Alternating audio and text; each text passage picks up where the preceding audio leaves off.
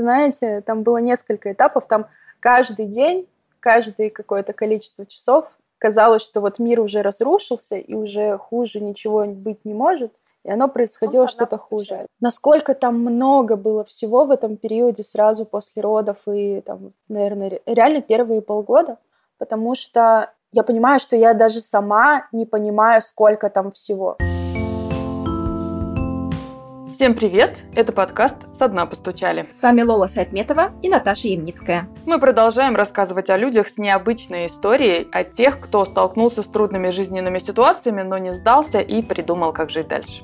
Наша новая героиня, Настя Варыгина, пережила экстренное кесарево сечение на 32-й неделе беременности. Только потом она узнала, что врачи собирались спасать только ее, а не дочку. У ребенка не раскрылись легкие и начался перитонит, Девочка перенесла экстренную операцию кровоизлияния в мозг и несколько дней находилась на ИВЛ – аппарате искусственной вентиляции легких. А на пятой сутки реанимации ей поставили диагноз – тетрадофало, то есть комплексный порог сердца, соединяющий в себе четыре анатомические аномалии. Большой дефект межжелудочковой перегородки, сужение канала оттока крови из правых отделов сердца, утолщение стенки правого желудочка и декстропозиция аорты – при тетраде Фало четыре специфических порока сердца наблюдаются одновременно. То есть, с одной стороны, создается препятствие для выхода крови из правых отделов сердца, а с другой стороны, избыточное количество крови поступает в правый желудочек. В результате возникает двойная перегрузка правых отделов сердца, которая со временем приводит к необратимым изменениям сердечной мышцы. Тетрада Фало формируется в результате неправильного развития правых отделов сердца плода в утробе матери.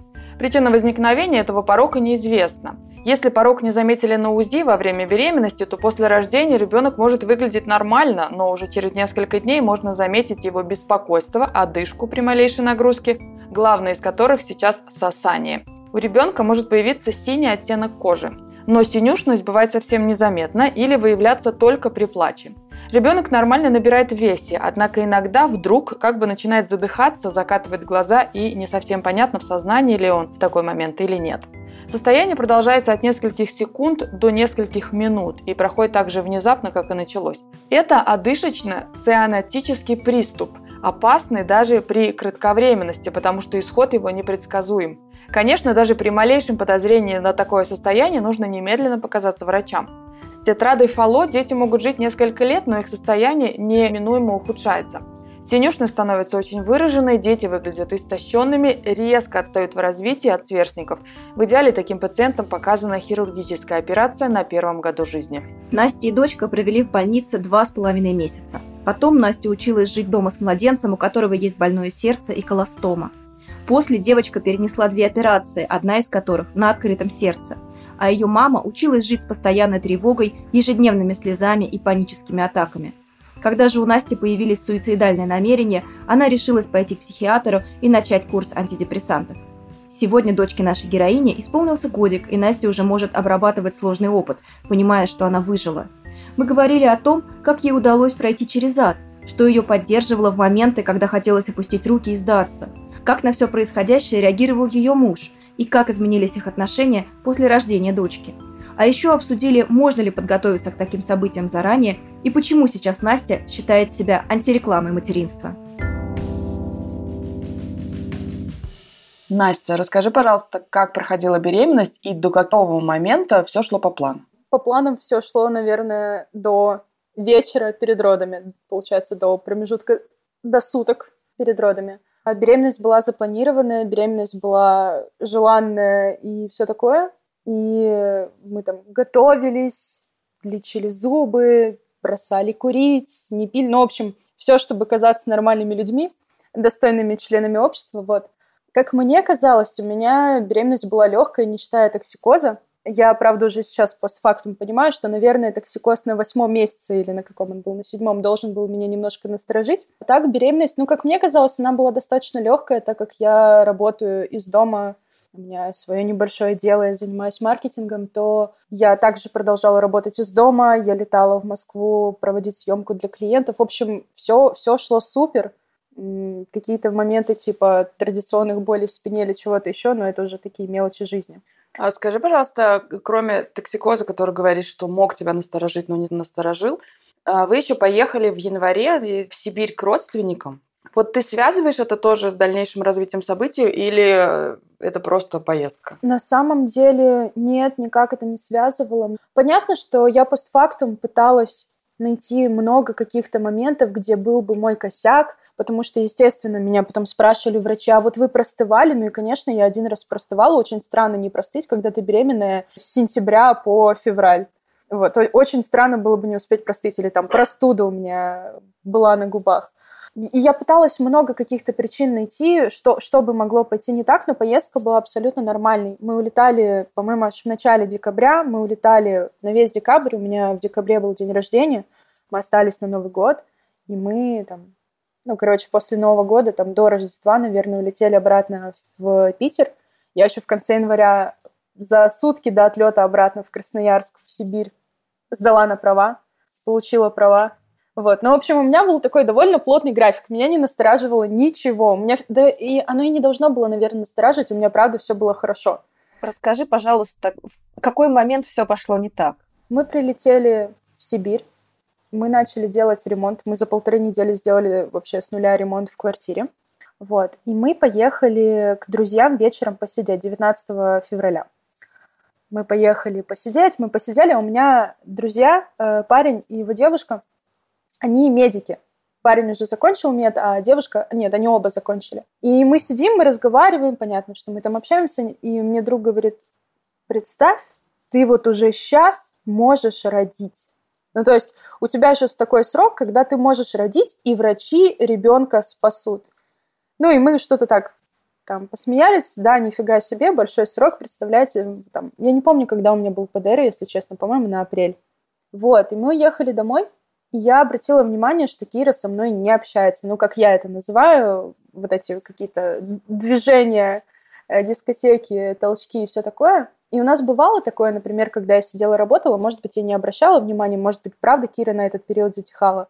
А здесь я поняла, что я давно не слышала никаких приветов от ребенка, но обычно это не настораживало, а в этот раз почему-то появилась какая-то фоновая сильная тревога. У меня как будто бы в груди нач- начала как будто не знаю, пружина какая-то закручиваться, что ли. И я сказала об этом мужу.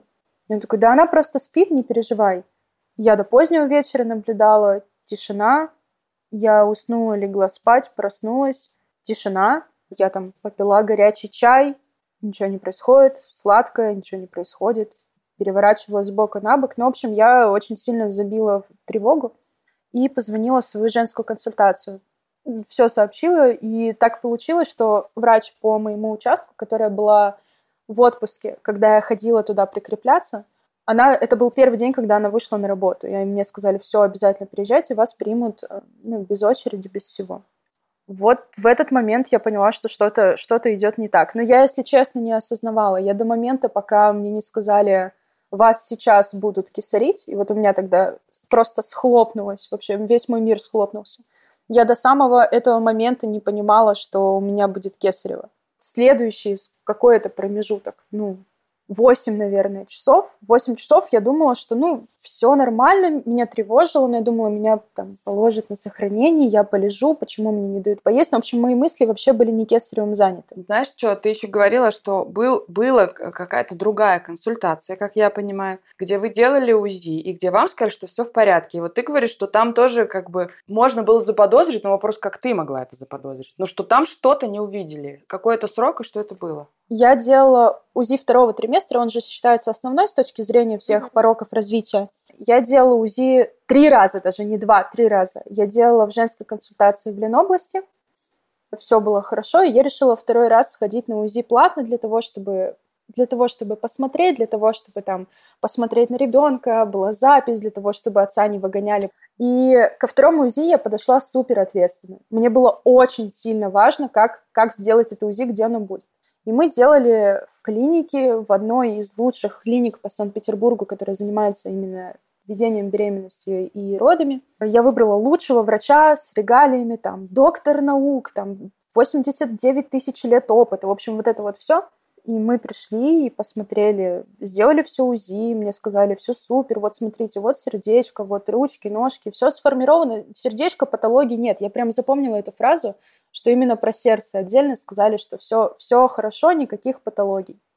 И у нас есть даже запись этого УЗИ. Я не знаю уже сейчас, нужно ли что-то с этим делать. У меня, если честно, до сих пор нет никакого ресурса. А третий УЗИ пришлось сделать в женской консультации, потому что, как оказалось, сначала они сказали, что первое УЗИ не записалось, вот. И в итоге было еще одно УЗИ, где тоже все было в порядке. Поэтому ничего у меня не заподозрили, и для меня было большим шоком, когда мне в первые сутки после родов сказали, что есть подозрение на порог сердца, и когда на пятые сутки поставили диагноз, и потом еще на протяжении, ну, больше, чем полгода, до момента, пока не поставили инвалидность, наверное, мне каждый раз каждый абсолютно врач спрашивал, когда узнали про порог сердца. И там шел прекрасный всегда диалог, который очень сильно выбивал из колеи. Он, он, очень, он, он очень бил самое болючее место, когда спрашивали, а когда узнали, я говорила после родов, мне сказали, а что во время беременности вы не знали? Я говорила, нет, не знала, а вы делали УЗИ? Да, я делала УЗИ. А где вы делали УЗИ? Я делала УЗИ дважды, я делала УЗИ платно. У всех были очень большие глаза, и я думала, да, блядь, ну вот, вот так, я, ребят, я тоже в шоке. Поэтому ничего, ничего не предвещало, а я еще жила в своем розовом мире, где все бывает только хорошо и никак иначе, потому что со мной точно ничего не случится. Слушай, а как сейчас звучит диагноз Киры, из-за которого пришлось срочно кисарить? Почему она затихла? Сейчас это уже понятно? Как я сейчас понимаю, мы же помним, да, я же тревожная, и у меня лежит дома вот такая папочка ее истории болезни, ну вот толщиной сколько? Почти 10 сантиметров, наверное, со всех наших больниц. В общем, все, все копии истории болезни. Как я поняла, развилась внутриамниотическая инфекция, и то ли желудок неправильно сформировался, то ли на фоне инфекции. Смысл в том, что в желудке была дырочка. И из этой дырочки, не в желудке, в кишечнике, но, в общем, пищеварительный тракт. Из этой дырочки меконий разлился по брюшной полости. А, вот, собственно, и из-за этого развилась инфекция. Ну, то есть про порог сердца никак не был связан с преждевременными родами. То есть проблема была изначально в ЖКТ, что он неправильно сформировался? Да, проблема была по ЖКТ, ее, собственно, там, через несколько часов после родов на операцию везли по, именно по ЖКТ, ей выводили колостому. А по сердцу вот мы узнали только, только на пятой сутки мне сказали, и знаете, там было несколько этапов, там каждый день, каждое какое-то количество часов казалось, что вот мир уже разрушился, и уже хуже ничего быть не может, и оно происходило что-то хуже. Насколько там много было всего в этом периоде сразу после родов и там, наверное, реально первые полгода, потому что я понимаю, что я даже сама не понимаю, сколько там всего. Когда я начала писать, я еще периодически стараюсь писать, и вот начала писать Э, себе в телеграм-канал, просто, просто чтобы как-то это проговорить. Я осознала, что я не представляла, насколько это было спрессовано. Ну, то есть что-то сидело в груди, я не до конца понимала, почему мне плохо. Ну, то есть все понятно. Сложные роды, ребенок больной. Когда ага. я впервые пришла к психиатру, когда я начала перечислять, с чем я пришла, что, как, что у меня в жизни происходит. Понятно, что он поставил что это депрессия, поставил диагноз, и ему было понятно, почему она возникла, да, как будто бы не было сомнений, откуда она там может взяться. Но это какие-то короткие характеристики. А когда я начала прописывать, и прописывать я начала, что было самое сложное, я прописывала это не по воспоминаниям, а я прописывала первый месяц, и даже первые несколько месяцев я восстанавливаю только по перепискам с мужем. Я не помню, что я ощущала. Я помню, что это какая-то ну, тьма, я помню, что все плохо. Я помню, что я плакала каждый день. Мы лежали в больницах. Я не выходила на улицу месяц и неделю. Вот девушки... И мне очень сложно, потому что я смотрю, как девчонки такие. Я лежала неделю, господи, как я устала от роддома я понимаю, что я месяц и неделю я не выходила, я не была на воздухе. Я просто сидела в палате и перемещалась вот из палаты до реанимации или там до палаты интенсивной терапии и так далее. Я плакала все время, что мне было плохо, но что я ощущала, какие чувства, что со мной происходило, как строился мой день, вот какие-то алгоритмы. Особенно первые сутки. Первые сутки только по перепискам с мужем, потому что я отписывала буквально все, а я просто этого не помню. И это, и это вот такой комок, который супер спрессован, а теперь я пытаюсь пока сама, но сейчас пойду в психотерапию, пытаюсь это потихоньку вытягивать. наверное, поэтому для меня разговор с вами — это какая-то еще одна возможность самой прорефлексировать и понять, что происходило. Ты, когда вот заподозрила и поехала, ты думала, что вот положит на сохранение, и просто там ты полежишь. Что ты помнишь, как все развивалось, и как ты вдруг оказалась уже на операционном столе? Там, на самом деле, долго промежуток э, растягивать смысла нет, потому что тянулось-то долго, а событий мало происходило. Я приехала к своему гинекологу участковому. Спасибо ей большое. Это святая женщина. Мама мне говорит, что это я спасла своего ребенка. Я убеждена, что моя святая женщина тоже очень-очень много для этого сделала, потому что она меня сразу направила на УЗИ. Здесь же в женской консультации там муж сбегал за шоколадкой, за водой. На УЗИ тишина ну, поним, пон, понятно, что мы под тишиной подразумеваем вот эту низкую двигательную активность, низкую вариабельность пульса, вот. И она сразу вызвала скорую, и она меня отправила в перинатальный центр. И, собственно, меня повезли в перинатальный центр, я была как есть. В общем, время в приемном покое тянулось очень долго, меня таскали на УЗИ, на КТГ, УЗИ, КТГ, УЗИ, КТГ. Ничего не происходило, но меня не поднимали. За это время у меня папа успел приехать привезти вещи, там, еду, что-то еще. Я первый раз видела у своего отца, второй, первый раз был, когда мы сказали, что он будет дедушкой, а вот второй раз я видела у него слезы в глазах, когда он передавал мне вещи, а мы так увиделись на расстоянии там, двух метров, он стоял в предбаннике с одной стороны, я с другой, потому что меня, очевидно, никуда не выпускали, потому что коронавирус. Успел приехать муж, я умудрилась как-то у медсестер отпроситься, говорю, можно я выйду, пожалуйста. В общем, успела подлететь к нему, мы обнялись там все начали шикать, что тут вообще-то холодно, уходите обратно, и все. И в следующий раз я увидела мужа через две, наверное, недели, две с половиной.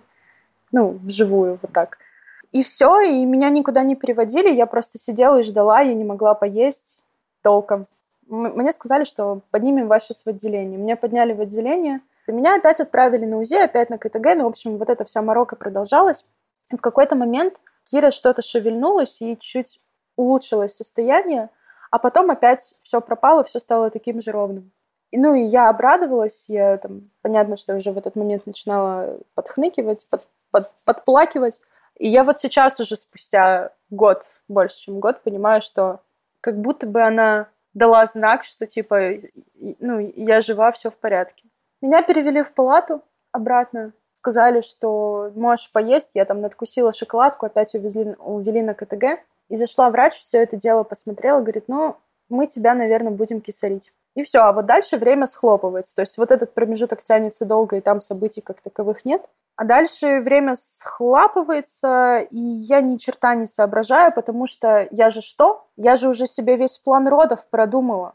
Без прокалывания пузыря, без там давления на живот ни в коем случае, там обязательно попробовать, ну, там, попробовать, попробовать справиться без эпидуралки, Естественно, это партнерские роды. Неважно, что нельзя, мы должны были буквально там, в понедельник, я рожала в воскресенье, а в понедельник мы должны были ехать в роддом, договариваться с заведующей, чтобы все-таки нам как-то разрешили. Мы были готовы делать эти тесты, вот сколько они действительно, каждые там пять дней или сколько, или три дня, мы готовы были их делать, чтобы мужа пустили. У меня был прекрасный план, э, который был никому не интересен. А про Кесарева я даже не знала ничего.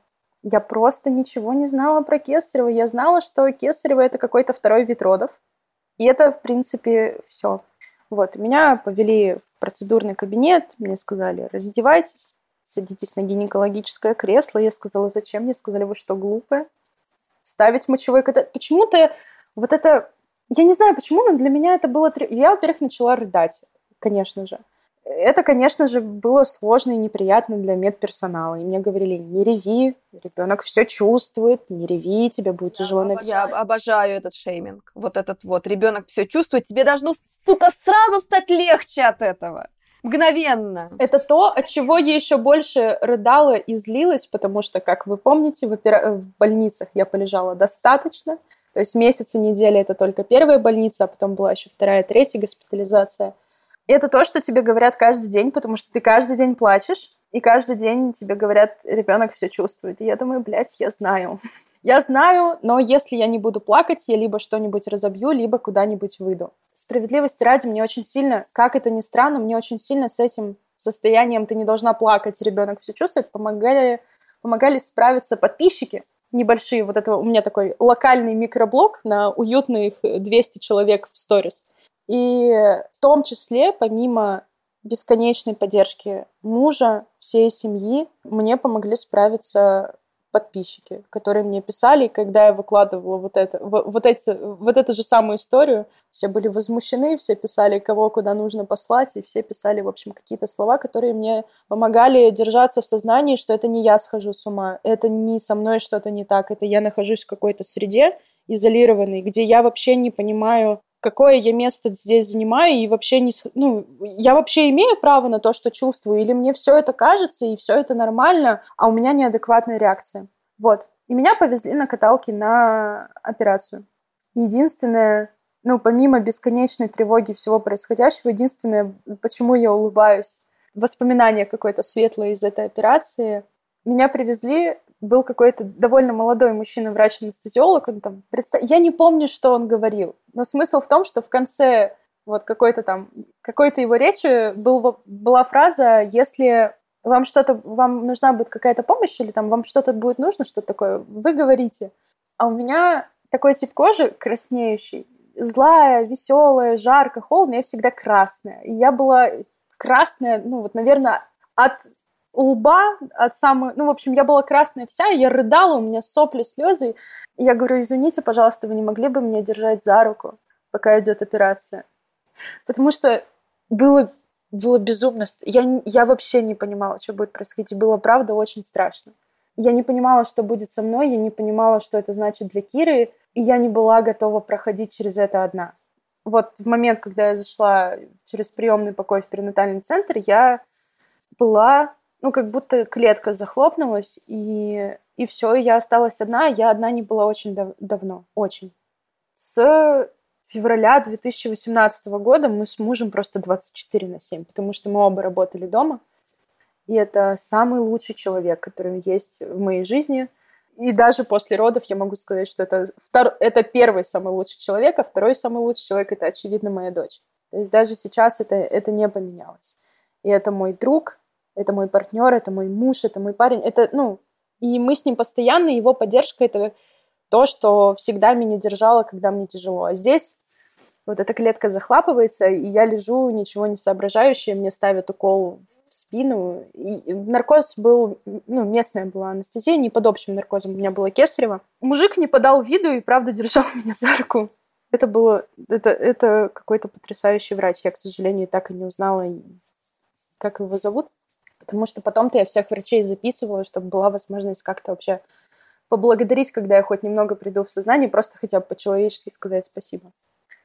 Я со своим астигматизмом, слезами, красная, в общем, вот это вот все, я Кира на самом деле увидела только издали каким-то вот маленьким комочком, то есть я, я даже ничего не видела.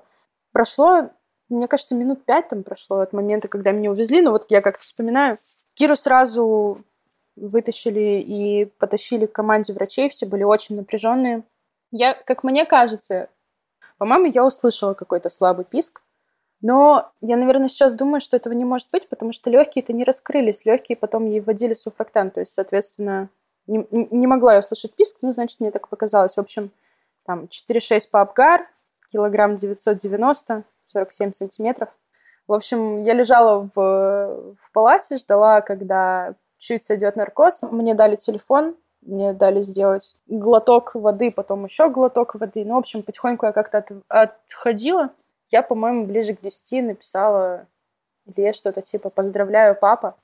А потом, когда меня переводили, собственно, из этого помещения, где я лежала одна и сидела... Просто там картина еще такая. Я, я лежу, приглушенный свет, то есть лампа горит только за столом у медсестры. Настольная такая лампа, желтый желтый свет, медсестра, которая что-то там делает, и я одна вот в этом пустом помещении. Вот, и меня, когда перевозили, собственно, в реанимацию, подлетела врач, сказала, подписывайте срочно бумаги, что почему вы нам ничего не сказали, у ребенка инфекция. Ну, в общем, я быстро подписала все бумаги, и мне даже ничего не сказали. Мне сказали, мы увозим ее на операцию. Все, все плохо, ребен, ребенок ну, в критическом состоянии, мы увозим на операцию. И собственно, в этой истории такая падающая, возрастающая динамика, и началась самая долгая ночь в жизни, наверное, всей семьи, потому что, ну, знали все. Я просто провела ночь, переписываясь попеременно с мамой и Ильей. Рыдали, по-моему, все, не спали, все с давлением были, все, и молились, что удивительно все. Даже мой муж, являющийся атеистом. Потому что ничего не говорили, ничего не было понятно. Ну, моей маме было понятно, что если происходят роды на 32-й неделе, экстренные, кесарево, то, наверное, что-то не так с ребенком. Что не так, никто не знал. Операция долго шла. Мы, правда, ничего не знали. Я даже не знаю, что тут описывать. Проблема в том, что я и не помню ничего. Я помню вот эту ночь как алгоритм. Что мне нужно было делать? И, наверное, с этого момента и пошли какие-то мои проблемы, потому что, не знаю, может, это хорошо было, может, плохо, но, в общем, моя психика, видимо, защитилась тем, что меня отключило. Меня отключило эмоции, моя задача была слушать, что говорят врачи. Вот там нужно было лежать, мне сказали, хочешь быстрее восстанавливаться, каждые пять минут переворачивайся с одного бока на другой. Это было титанически больно, но мне сказали, и я делала. Потом надо было менять там пеленки, потом сказали, встань, Потом сказали, нужно сходить самой в туалет. Я помню, что у меня не было никаких других операций, только наркоз, когда мне какие-то там зубы удаляли, зубы мудрости. И это была первая такая большая серьезная операция в моей жизни. И я помню, как меня как было больно, и как было удивительно, и как было странно, в общем, сделать этот первый шаг, когда ты сел, и тебе нужно встать и сделать шаг. Это, это очень странное ощущение. Ну, в общем, я помню это как последовательность действий, которые мне нужно было предпринимать. И что я переписывалась с Ильей, что я не спала. Э, в два часа ночи ничего не было известно. В три, в четыре, по-моему, только в шесть утра через родственника, который работает в другой больнице, который со всеми там связался, сказали, что операция закончилась. Ну, все нормально, ребенок жив. Я помню, что в два часа ночи, когда все еще ничего не было известно, сказали, операция идет. Ну, то есть там же не постоянно нам отчитывались. Вот сказали, операция идет, а потом сказали, операция закончилась. Единственное, о чем я думала, что если операция еще идет, значит, Кира жива. А еще, забегая вперед, мне только летом, по-моему, мама сказала, что ей тогда позвонил родственник, когда меня повезли на операцию только. И сказали, спасать будут Настю. И меня почему-то это так выбило, и мне кажется, меня всегда будет это выбивать, когда я буду вспоминать об этом, потому что э, это то, о чем мы говорили, это умирают, умирают какие-то другие люди. Ты, ты, твои родственники, никто не умирает. А вот эта мысль о том, что кого-то из нас могли не спасти, кто-то мог умереть, могла я умереть, и вся семья осталась бы без меня, и Кира осталась бы с Ильей. Или, или могла бы умереть с Кирой, что бы вообще тогда было. Не знаю, короче, это это очень страшно. Я до сих пор не знаю, хорошо ли, что мама мне об этом сказала. Как-то я... Возможно, это хорошо, потому что теперь мне нужно осознать и все-таки прожить ощущение смерти, что, в общем, она где-то рядом. Потому что такой близкой ситуации никогда не было. Чтобы ты понимал, что вот... Это знаете, как в Гарри Поттере вот эта арка смерти? Ты знаешь, мне кажется, что роды, они вообще очень про... Ну, короче, жизнь, она очень про смерть, да, смерть очень про жизнь. Вот это роды очень к ней приближают. У меня, наверное, ну, только во время родов я поняла, насколько близка смерть, потому что настолько, настолько это страшно и настолько это удивительно. Возможно, люди, которые рожали раз в год, это как-то переставали замечать. А когда ты там первый раз э, с этим сталкиваешься, то да, это может экзистенциальный кризис вызвать. Э, не, даже без того, что случилось с тобой, просто вот само то, что новая жизнь, и то, что тебя это как-то разрывает вообще в процессе. Я уже давно шучу, что, наверное, child-free истинными становятся, когда рожают. Я думаю, а как люди вообще на это, как девушки решаются на это? Они, они просто не знают. Нужно как-то рассказать, что происходит, что происходит во время беременности что происходит после родов, что происходит, зачем, люди, зачем вам это? В общем, у меня был шок, потому что я тоже поняла, что а никто же, ну, не думает, ладно, хорошо, что некоторые тревожные люди во время беременности не думают, что они могут умереть, потому что тогда, вероятно, беременность может быть все-таки осложнена. Когда я была беременна, это было 10 лет назад, и вот мне очень повезло с тем, что вместе как-то я родила, и вместе с этим появились всякие школы родительства, там вот лекции Петрановской, э, книга «Мама на нуле», где рассказывали про депрессию. А до этого этого вообще не было и ты видишь либо картинку вот в телевизоре «Счастливая мама, счастливый малыш», а, а потом ты думаешь, блин, наверное, я какая-то не такая. Потому что мне плохо вот это, вот это, вот это, и вообще в окно хочу выйти. Я какая-то неправильная мама. Вот. И, и неправильный какой-то, неправильная пчела, которая делает неправильный мед. Ну вот я себя неправильной пчелой до, до сих пор, если честно, ощущаю, потому что сто процентов круче, когда есть информационная вообще какая-то поддержка, и когда много чего валидирует тебя. Но когда ты сам находишься вот в этой ситуации, я готова применять это ко всем остальным, но не к себе. Наверное, в этот момент очень важно, чтобы тебе со стороны все говорили, что с тобой все в порядке, что в порядке, что с тобой все не в порядке, это тоже нормально, что это очень сложно и все такое, но к себе ты как будто бы применить это не можешь, но очень важно это слышать, я думаю. Слушайте, но мне кажется, это же вопрос тоже поиска информации, что ли. Я просто думаю, что и, и сейчас есть девушки, которые не будут это читать. Они будут говорить, нет, я только вот, не знаю, буду выбирать розовые платья, и не знаю. Да, то есть я не буду. Это вопрос, ну, как бы... И с другой стороны, может быть, опять же, психика так и сохраняет тебя. Мы не знаем. Ну, типа, если ты будешь читать про это все во время беременности, может быть, ты и не выдержишь, и не дойдешь до финала. Ну, ну вот да. Но я думаю, я на самом деле не знаю. Но мне кажется, что до беременности, до того, как девушки принимают решение, что они готовы стать мамой, сто процентов нужно знать. Просто хотя бы в целом знать и понять, э, просто примериться. Потяну я или нет. Да, что бывают очень разные вещи, потому что помимо того, что ребенок может родиться самыми ну, самыми разными заболеваниями. Мы же все готовимся рожать здоровых. Никто не готовится рожать ребенка там с расстройством из а, аутического спектра, например. Но помимо этого есть же еще смертность во время родов, и как будто бы было бы неплохо хотя бы раз об этом подумать и соизмерить, готов ли ты к этому. Я, в общем, об этом не думала. У меня я никогда не считала себя инфантильным человеком. Я, наоборот, такая, знаете, типа, дело во мне, это все моя персональная ответственность. Наверное, это и сыграло тоже отчасти плохую э, шутку злую. Но я такая, типа, рациональная, я все раскладываю по полочкам. Если не могу принять решение, я выписываю в табличку плюсы и минусы. А здесь как-то не сработало. В общем, с беременностью я была в розовых очках. А можем, ну, чуть дальше восстанавливать? Ты помнишь момент, когда ты первый раз пробралась к ребенку? Я так понимаю, что там еще целая история была, как туда пробраться и дойти. И вот эту вашу первую встречу. Да, ну я пробралась, собственно, меньше, чем через сутки после родов. В обед я дозвонилась до реанимации, сказала «Здравствуйте, скажите, пожалуйста, мама такой-то, каком, ну, как, как ребенок, как Кира». Мне сказали «Все очень плохо». И это то, что я буду слышать еще очень-очень долго. Вот это все очень плохо, она у вас очень слабенькая, она слабая, она в плохом состоянии, ты слушаешь это каждый день. А в нашем случае я слушала это 10 первых дней дважды в день, потому что дважды в день, когда можно было приходить в реанимацию, я туда приходила. В общем, Кира лежала технически, ну не не технически, фактически она лежала в другой больнице.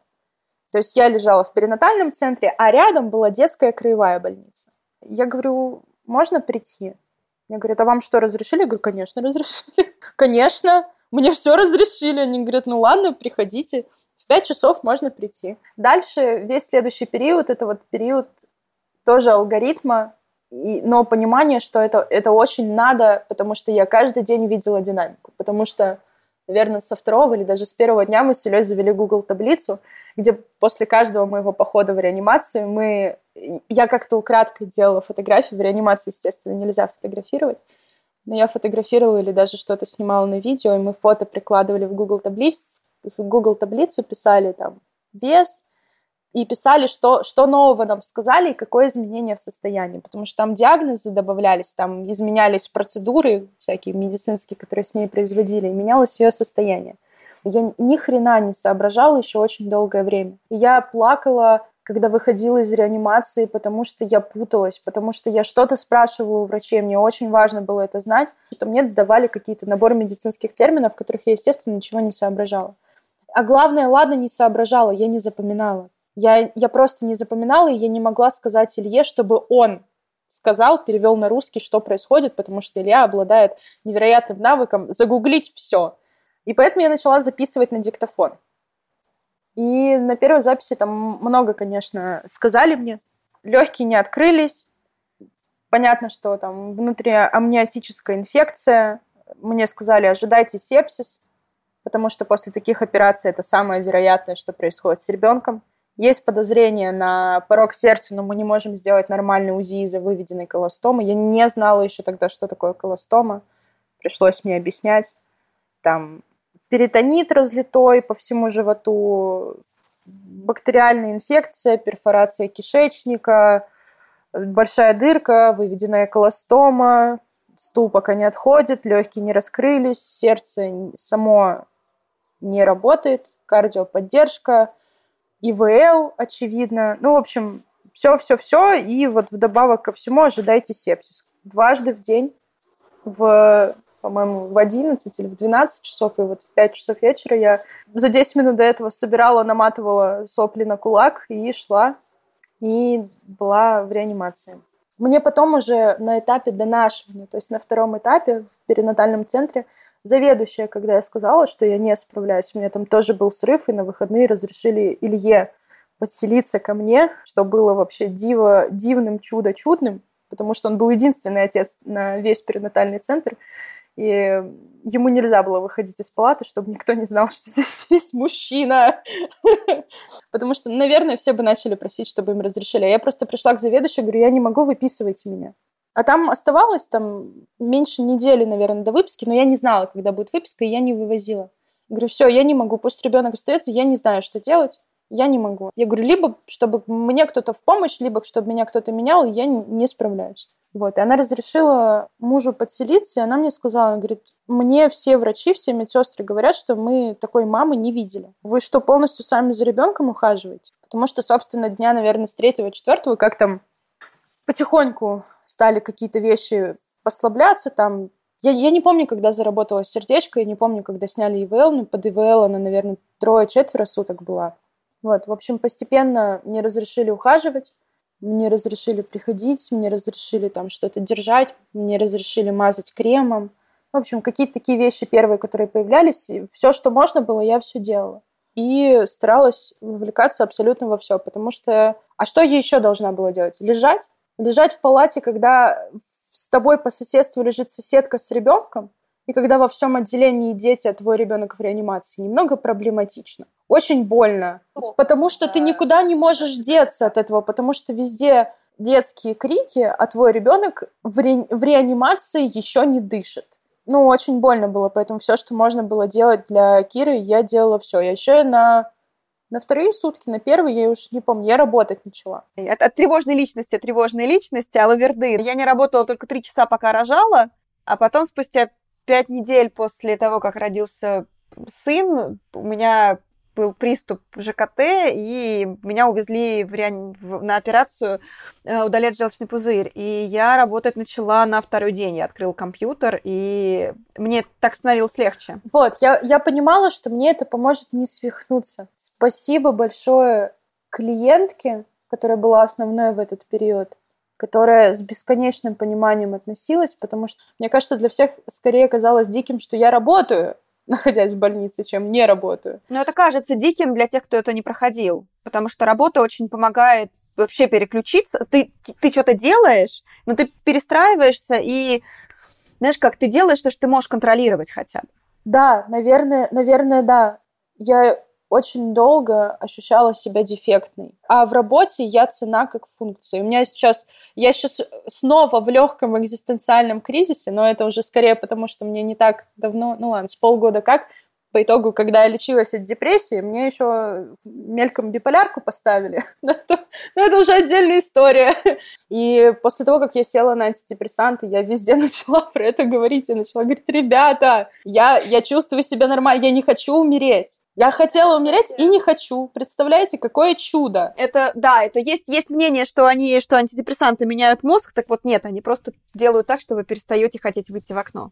Я сейчас вспоминаю об этом. Почему я сказала про экзистенциальный кризис? Потому что я сейчас чувствую, что я вот, вот ну, на такую десятую, на сотую долю в том состоянии, в котором я была в прошлом апреле, мне не нравится. Ну, то есть я понимаю, что вот то, что я... Когда я начинаю с ума чуть-чуть сходить и думать, что зачем я в этой семье, эта семья справляется без меня, я такая, так, подруга, мы это вот уже тогда проходили, это не ты, это говоришь не ты, это говорит состояние, это не так.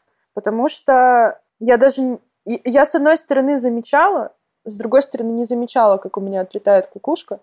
Это страшно. Сейчас вспоминать об этом страшно. У меня никогда не было суицидальных мыслей. А тут у меня были суицидальные намерения. То есть это, это прогрессировало. Я каждый день, по несколько раз в день, на полном серьезе писала или звонила, или записывала голосовое, или просто в звонке говорила там знакомым, ну, и особенно много доставалось мужу, говорила, я сейчас выйду, я хочу выйти в окно. И я даже этого не помню, я опять-таки по перепискам недавно нашла, я говорила, она орет, она не успокаивается, либо я выйду в окно, либо она выйдет в окно. И это страшно. Это, э, это жутко, э, но тогда мне казалось, что это я. И я чувствовала себя отвратительно, потому что я ничего, я не, ощу... я не понимала, зачем я. И вот это ощущение, когда тебе кажется, что твоей ценности, вообще нет твоей ценности жизни, это очень жуткое ощущение. Получается, что, наверное, самый такой сложный период. У тебя и разморозка, возможно, пошла в этот момент, да, когда вы с Кирой уже дома оказались. Потому что в больнице ты собиралась, и ты была таким автоматом, который действует по алгоритму, а когда ты приехала домой, то ты встретилась сразу со всем. Да, э, сто процентов, потому что месяц и неделю я была одна, рассчитывать мне было не на кого, только я могла это делать. Ну и, соответственно, в палате интенсивной терапии мне медсестра сказала, ты всем занимаешься. То есть, если я там что-то не успевала, я не меняли подгузник без меня. Поэтому я за все отвечала, я понимала, что кроме меня никого нет. Колостому нужно протирать вокруг колостомы, все это менять. Это я.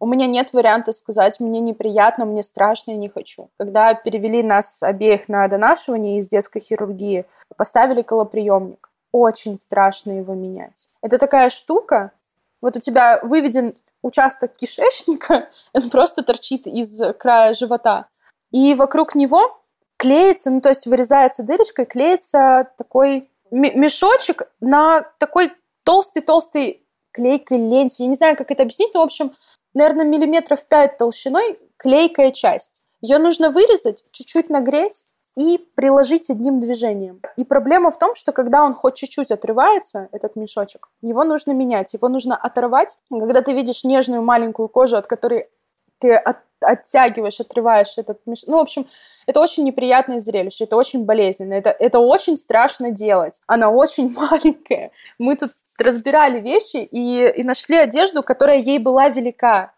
50 размера. Это просто комочек. Это крошечный комочек. Мне очень много чего обидно в, этой, в этих родах и в этом периоде. Оно до сих пор очень сильно болит. Я до сих пор не могу смотреть никакие истории, никаких беременностей, никаких родов, никаких детей. Ни счастливых, ни сложных. Потому что когда я вижу ребенка, который болеет, я не могу, я рыдаю. И когда какие-то там сложные роды, выкидыши, там, замершая беременность, мне, я не могу, мне очень тяжело. Но меня больше пробивает, когда я смотрю на что-то хорошее, потому что мне, у меня горит внутри. Потому что это было вот мое, оно было вот так в сердечке сидело, и меня всего этого лишили. И я понимаю, что это уже никогда не будет так. Это никогда не будут роды, которые я хотела. Это никогда не будут совместные роды. Это никогда не будут те роды, в которых Илья меня обнял, поцеловал, где Киру приложили ко мне, где я сразу приложила ее к груди, где мы счастливые лежали втроем, и нам дали время восстановиться, и мы, в общем, всегда вместе. Это всегда будут роды, в которых я несмотря на всю поддержку, несмотря на все то, что мне дала моя семья, это будут те роды, в которых я месяц и неделю была абсолютно одна. И у меня не было другого варианта, у меня не было варианта. Я не могла там сильно, знаете ли, страдать. Я не могла не справиться, у меня не было этого варианта, потому что ребенок прошел через такую жопу. Я каждый день видела, как, как она меняется. И это невозможно, невозможно не справиться, когда ты видишь, какой сильный твой ребенок. И особенно, и особенно тяжело, когда ты понимаешь, что ты не вывозишь. Я еще в роддоме поняла, ну, в перинатальном центре, что я не справляюсь, и было очень зло на себя, очень зло и обидно, потому что я справлялась физически. Это вот когда у меня истерика случилась, я сказала, выписывайте меня. Когда ты полностью справляешься за уходом, за сложным уходом, не просто приложить груди там и переодеть, а вот эти вот все. Это же ежедневные взвешивания, это постоянно прикрепленные проводочки, датчик сатурации. Если сату... постоянно следить за сатурацией, если она резко упала, нужно срочно звать врачей. Потому что Тетрада Фало – это очень... Почему страшно-то и странно, что пропустили это? Это многосоставной порог сердца, он там из четырех частей состоит. Очень странно его просмотреть на УЗИ. Вот четыре составляющих порока сердца. Ну как так? И на пятые сутки его поставили. И самая большая проблема, и в чем... Короче, эта категория, как это называется, синих пороков. Ну, в общем, синюшность наблюдается. У нее mm-hmm. было очень долго, но у нее сейчас это сохраняется носогубный треугольник, а, межброви, ну, короче, какие-то характерные части во время падения сатурации падают, э, синеют. Сатурация падает, и она синеет. Но это сейчас у нее в отдельных частях, а тогда она была просто синяя просто синяя. Мне интересно, как это переживал Илья, и мне интересно, в каком состоянии Киру выписали. Закрыли ли колостому, сделали ли что-нибудь с э, пороком сердца. То есть в каком состоянии ты смогла с ней приехать домой? Мы приехали с ней домой с выведенной колостомой, с небольшим набором веса.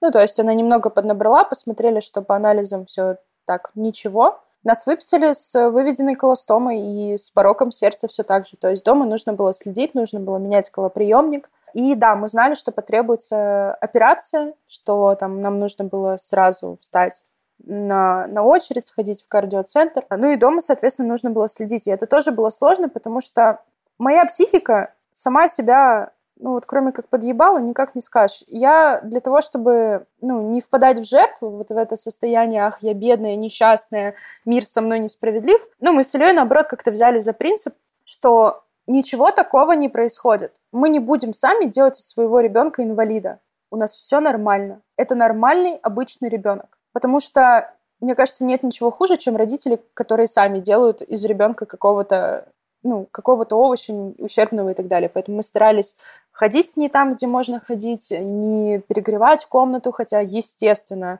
там все бабушки, дедушки закрывали окна, надевали все самые теплые носки и так далее. Но в этом и была проблема, потому что сложно понять, почему тебе так плохо, если ты считаешь, что ты обычная мать, и у твоего ребенка все нормально а постоянная трясучка за то, что у нее падает сатурация, сатурация падает от нагрузок. А в случае младенца нагрузки это есть и тужится.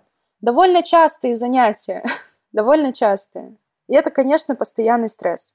А мы пролежали не очень долго, ну, чуть больше месяца, и нужно было ложиться на вторую госпитализацию на закрытие колостомы. То есть на самом-то деле у нас, ну, сейчас я уже так когда чуть-чуть пережила это, я понимаю, что все компактно уложилось, это могло бы длиться дольше, с колостомами и дольше дети живут, и дольше она у них выведена, нам все оперативно сделали, но тогда это касалось чем-то бесконечным. Жизнь, она как будто одновременно неслась куда-то, и вместе с этим стояла вот на паузе, на стопе. Как будто бы ничего не менялось и ничего не происходило, но, но одновременно и происходило. В общем, мне казалось, что это все очень долго. Вторая госпитализация прошла очень тяжело, еще тяжелее, чем даже первое время в роддоме, потому что там были совсем плохие условия, там, ну, очень остро стоял вопрос вот этого так, так называемого медицинского насилия и грубости и всего-всего от врачей. И, а я уже знала, что это за больница, мы там лежали. Мы уже лежали в этом отделении в первый раз, и у меня начиналась истерика, когда я думала, что мне придется лечь туда во второй. Ну, собственно, это и было сложно. Но ее закрыли колостому, и надо было готовиться к тому, чтобы ложиться в кардиоцентр, ей делали радикальную полную коррекцию порока. И вместе с этим нужно было между госпитализациями успевать сдавать все те анализы, которые нужно сдать для того, чтобы госпитализироваться. В общем, у ребенка избыточная меди- медикализация вплоть до осени была «Будь здоров», поэтому мы старались ее дальше немножко изолировать от этого всего, всегда есть вот это желание странное сдать анализы на все, отправить ко всем врачам, я имею в виду педиатры и у остальных врачей. И кукушка не вывезла как раз-таки на последней больнице, и это было особенно обидно. Ну, у меня была основная задача просто продержаться, что вот это все закончится, все будет нормально, нужно просто продержаться. Я вот на этом волевом каком-то усилии держалась все, все эти недели, все эти месяцы. А потом мы госпитализировались. Во-первых, в кардиоцентре нельзя было даже на территорию заходить. То есть, если до этого у меня есть отдельная папка Highlight, где каждый день на протяжении первого вот месяца, недели у меня или родители, или муж, или они вместе стояли под окнами. Стояли под окнами, что-то танц... Ну, короче, занимались какой-то фигней, всячески меня старались веселить и поддерживать, но это было каждый день. Абсолютно каждый день они устраивали клоунады под моими окнами, и, в общем, это меня как-то вытаскивало, и я понимала, что я точно не одна. А в кардиоцентре территория была закрыта, и даже на территорию нельзя было попасть, то есть я вообще никого не видела. И операцию начали переносить. Ну, то есть, наверное, завтра. Ой, нет, не завтра.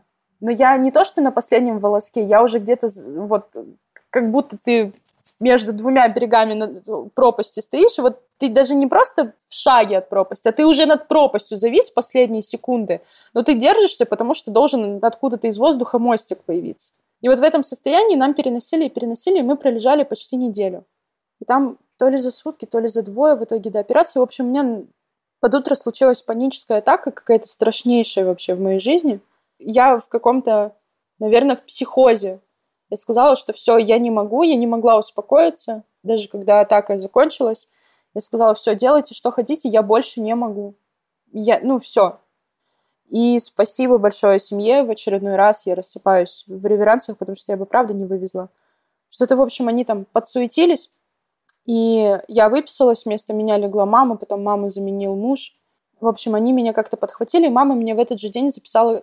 Да, в этот же день после выписки меня записала к психиатру я пришла к психиатру с вот этой историей. И он мне порекомендовал антидепрессанты. Я в этот же день их взяла, и больше не хотелось умереть. Но первые 3-4 дня, конечно, было... Мне все спрашивали, как ты. Даже не первые 3-4 дня, а первую неделю. А я была, ну как, я никак была, я как будто под толщей воды. Ну, то есть не хорошо, не плохо, просто ровно. И вот этот период адаптации прям, ну, был, было, для меня это было хорошо. Я не чувствовала всего плохого что я ощущала на протяжении месяцев. Но большая была доза, мне ее потом понизили, и я начала еще что-то ощущать. На меня еще, наверное, так вынесло дома не только потому, что меня вынесли из этой изолированной среды, но и потому что, опять-таки, ожидание реальность. Я как-то не подумала, что если я не могу работать, а муж должен работать, он выходит в офис, то я остаюсь на день с ребенком одна. Совсем одна.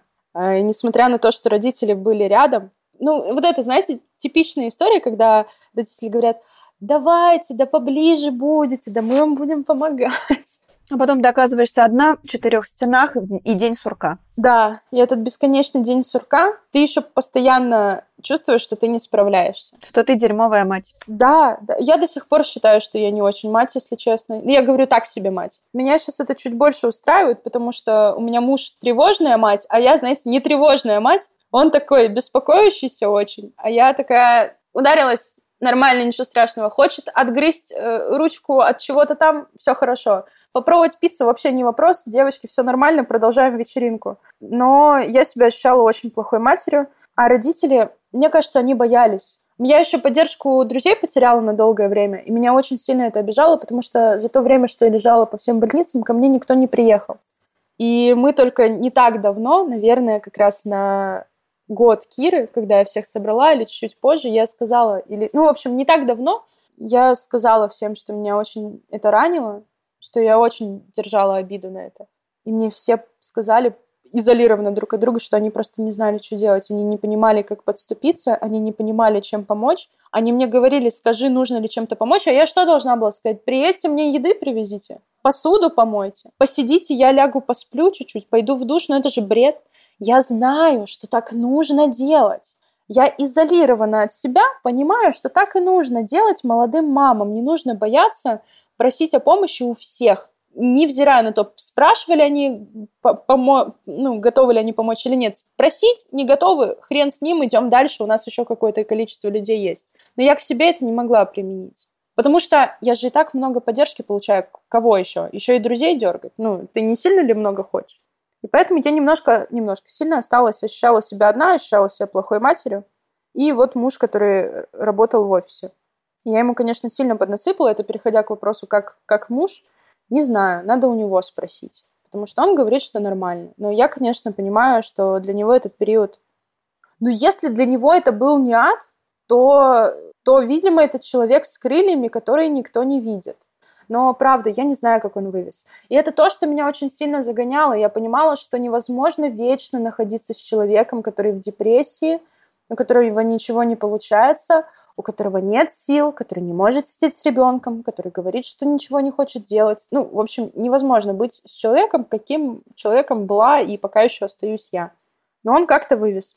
И он срывался с работы, когда вот, э, а, особенно когда я говорила, что я сейчас выйду в окно, и он как-то, в общем, отпрашивался и, и приезжал, и сидел дома с Кири. Ну, в общем, крови я попортила нормально. Но он какой-то удивительно спокойный. Собственно, я не знаю, это нельзя ставить вину или давать это как совет девушкам, но понятно, что когда рождается ребенок, поведение мужчины может извини, измениться. Ну, то есть он был нормальный, а стал непонятным. Но в случае Ильи я просто понимала, что это единственный человек, с которым я готова на ребенка. Потому что вот, он, он рядом, он включенный, он поддерживающий там с первой минуты. Потому что он со мной такой. И поэтому я понимала, что с ним не страшно. И он как-то вывез. И он, правда, прошлый год вывез за двоих такое ощущение, что есть лодка, вот внутри нее какое-то бушующее море, и извне бушующее море, он стоит так, как будто бы вообще супер, супер время, чтобы отправиться в какое-то плавание. Потому что все, везде все очень плохо, а ему вообще нормально. И я, я бесконечно этим восхищена. Сложно говорить, как, если этот подкаст о том, как можно справиться когда твой ребенок в таком состоянии, и когда у ребенка там список, ди... ну, диагноз вот на пол листа выглядит даже сейчас, потому что там все-таки несколько моментов, там и внутрижелудочковые кровоизлияния, там и сердце, там и много чего еще. И есть надежда на чудесные компенсаторные способности человеческого, особенно детского организма. Да, есть, но, конечно, я, я даже не знаю, что было хуже на протяжении этого года, когда мне говорили, она у вас слабенькая, или когда мне, наоборот, давали какие-то оптимистичные... Давали мне возможность думать о чем-то сильно радостно и легко и оптимистично, потому что мне, конечно, сказали, что да, она к году все нагонит. Но, конечно, по психологическому развитию она не нагнала еще и близко. Она села в год и полмесяца где-то так. Она еще пока не ходит. Она хорошо и давно стоит, двигается вдоль опоры, но она не ходит. Пока с речью много всяких моментов. Ну, в смысле, речи нет. Недавно стали появляться какие-то звуки. Ну, вот то, что называется... Господи, что у нас идет после гуления? Ну, в общем, что-то там, что появляется у детей условно в 5-6 месяцев, у нас только сейчас. И вот этих прото простых слов нет. Короче, много чего еще нет. И, ну, очень сложно, конечно, это тоже потому что хочется, чтобы уже все было нормально. Ты понимаешь, что на это уйдет еще какое-то время. Все-таки ты говоришь, что у вас были и факты, вы собирали какие-то лайфхаки, как и что. Все-таки можно ли, если честно, к такому подготовиться, если бы э, был какой-то чек-лист, чтобы он включал? Ну, давайте так, мы говорим о девушках, которые вот только готовятся к беременности, рожать с правильным человеком. Ну, либо понимать, что у тебя есть поддержка. Ну, то есть, может быть, это не семья, мы не можем выбрать семью, но, может быть, это друзья. Везде есть человеческий фактор, что кто-то после твоих родов или во время беременности может измениться. Каждый человек имеет право там что-то не принимать, уходить или делать, что ему нужно. Но мне кажется, это капец как важно. Если ты смотришь на человека и понимаешь, что с ним не страшно, то можно рожать. Если ты смотришь такая, как я буду рожать, не надо. И, блин, вот если мы говорим про мою ситуацию, мне кажется, ничего бы сильно не помогло. Ну, то есть, я, если честно, и не знаю, было бы лучше, если бы я знала узнала после, после второго УЗИ или нет, я, конечно, ну, вот с этими большими травмами и сожалениями думаю, что лучше было бы знать. Потому что можно было... Я же тревожная. Можно было бы подготовиться, понять, где рожать. Может быть, я не полетела бы несколько раз за этот период. Может быть, там что-то еще. В общем, соломинки бы подстелила. Но по большому счету, блин, люди, люди сила. Вот что я поняла, когда мне в декабре прошлого года исполнилось вот 25, я поняла, что реально люди сила. Потому что я ну, я не тот пример, который может показать, что вот мама одна, она все может. Вот я смогла благодаря тому потрясающе огромному количеству самых разных людей, которые все вместе меня за уши вытаскивали. И не нужно этого бояться, не нужно от этого отказываться. Либо чтобы были те люди, которые даже через твое сопротивление смогут тебя как-то за уши, в общем, подтащить, потому что оно наладится. Ну и если про депрессию, то когда у тебя что-то в голове происходит, нужно понимать, что это не ты. Вот сам, самое главное, что я осознала за это время, что когда у тебя реально какие-то самые дебильные мысли взрываются в голове, самые плохие, очевидно, что ты не нужна этому миру, что ты, что такая мать, как ты, лучше бы ее тогда не было, что что ценности никакой, что если, если муж плохой, то муж плохой, это плохо, а если муж хороший, то это тоже плохо, потому что ты зачем тогда вообще нужна? В этот момент говоришь не ты, в этот момент говорит болезнь. Такая же болезнь, как и, и многие другие, она очень сильно важна. Ну и понимать, что мне кажется, еще до беременности нужно, правда, понимать, что депрессия может случиться, даже если все хорошо, радужно и облачно. У меня как будто бы понятно, что были вот эти все отягчающие факторы, но они же могут произойти и без этого. А к депрессии, мне кажется, как в беременности, родом и материнству тоже нельзя быть готовым полностью. И почитать бы хотя бы, потому что мы с мамой потом после всего этого общались. Невероятно рада я, что моя мама, несмотря на то, что у нас не разница 22 года, она не то поколение, а она как будто бы, знаешь, наше поколение. И она сказала, она говорит, я, я только вот не так давно поняла, что у меня после рождения моего брата была депрессия. Я тогда этого не понимала. И мне кажется, что тем, кто готовится к беременности, к родам, хотя бы знать, что такое депрессия и что она бывает, это уже хорошо. В идеале посмотреть. Посмотреть, почитать, послушать, понять, что с этим можно жить, что это существует сначала, потом, что с этим можно жить, потом, с этим, что с этим можно делать. Потому что я хотя бы знала про психиатра, что, ну, если совсем все плохо, то нужно к психиатру. И даже когда у меня были суицидальные намерения, я понимала, что это ненормально. То есть не так, что я ходила и такая, я никому об этом не расскажу. Нет, я говорила, что, что мне очень плохо. А что еще про, про роды, про беременность? К чему готовиться? Наверное, не столько важна психология, вот это вот как ненавидеть. Я Петрановскую люблю всей душой. Это здорово, она замечательная, прекрасная, удивительная женщина. Но, может быть, Петрановскую я бы осилила и так, а, но почитать что-то, там, условно, какого-нибудь Сергея Бутрия про здоровье ребенка или того же, не знаю, ком- да хоть Комаровского посмотреть. И понимать, что вообще такое маленькие дети, и нужно ли их пичкать какими-то таблетками. Когда их нужно пичкать таблетками, когда не нужно. Вот, было бы, было бы круто. А так, девочки, детки, это счастье. Только я теперь child-free. Масштабный обман, про который никто не рассказывает, это то, что дальше не легче, дальше сложнее.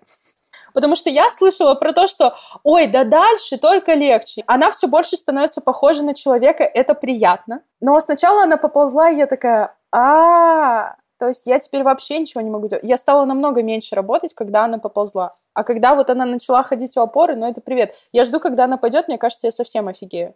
А, но с каждым новым этапом, когда ты думаешь, господи, теперь еще это, она все больше становится похожа на человека, и это очень приятно. И, конечно, наблюдать, как из э, креветки килограмм 990 вылупляется настоящая жизнь, да, это вот есть Очень. те самые гормончики, но это правда неописуемое счастье. То есть не могу никому советовать, но я в восторге. Когда она еще начнет тебе вопросы задавать такие, ну это правда у меня после пяти лет началось, у меня сын, и для меня самый кайф это вот сейчас, ему сейчас уже почти 10, и кому-то в этом тяжело, типа, ой, там такие проблемы, там социализация, там вот это все. Ну, в смысле, такая уже социализация, когда там, а почему вот он мне вот это сказал, а почему вот это вот так посмотрел? Но, блин, это офигенно. И ты вспоминаешь, что это было вот, вот, вот такое что-то, а оно теперь, вот он теперь большой, взрослый и рассуждает самостоятельно. На, на самом деле много хорошего, я тут такая саркастичная, но я часто чувствую себя плохой матерью до сих пор. Я с этим смирилась, я это, я это проговариваю, я говорю, я плохая мать, все, у нас э, тревожно беспокоящаяся мать, э, отец, а я плохая мать. Но нет, нет ничего лучше момента, когда ребенок, мы просто пока не поставили напольную кровать, вот, пока ребенок еще в своей обычной кроватке, и вот она, значит, утром из нее выползает на нашу кровать, и, и вот сидит, хохочет, а потом припадает э, щекой тебе на грудь, просто, ну, умилительно так кладется тебе на, на грудь или на живот. Ты смотришь и думаешь, ну, и, и, короче, и слезки такие каждый раз. И это, ну, это прям чудо. Особенно, когда ребенок проходит такой путь. Ну, как, как здесь вообще можно не охренеть? Как этим можно не восхищаться? Как это можно не считать, ну, чем-то вообще невероятным? Потому что с каждой неделей, когда видели Киру, тем более с каждым месяцем, врачи, которые, естественно, тоже видели историю болезни, говорили, вообще бы ни за что не подумали по вашему ребенку, что у нее вот это вот все. И я понимаю, что это тоже мы, и мы... Меня, на самом деле, очень сильно отпустило как раз, когда мы год Киры отпраздновали, потому что я закрыла гештальт. Это, кстати, совет, да, год, год шумно закрыть или там какой... В общем, выбрать какую-то дату и закрыть себе какие-то сложные ощущения. Вот у меня это было в год. Потому что у меня не было много чего того, что я хотела. Ну, я про это сказала, что было очень больно, это уже все не мое, не моя история. А здесь э, я сделала концепцию, сняла студию, у нас была классная фотосессия, мы сначала собрались с семьей, все было очень красиво. Потом к нам приехали все друзья, и внезапно, и я составила список подарков, и все пришли с подарками.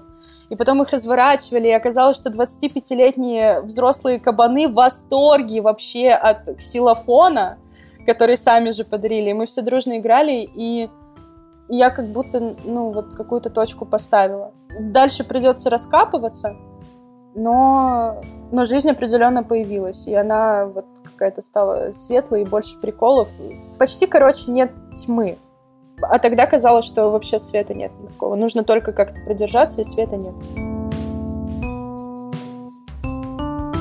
Мы говорили с Настей в мае 22 года. За это время она поменяла фармакотерапию, почувствовала себя увереннее и, наконец, решилась на серьезную работу с психологом. А еще она вернулась к работе, но кратно уменьшила объем, потому что мечтает снова стать стабильной.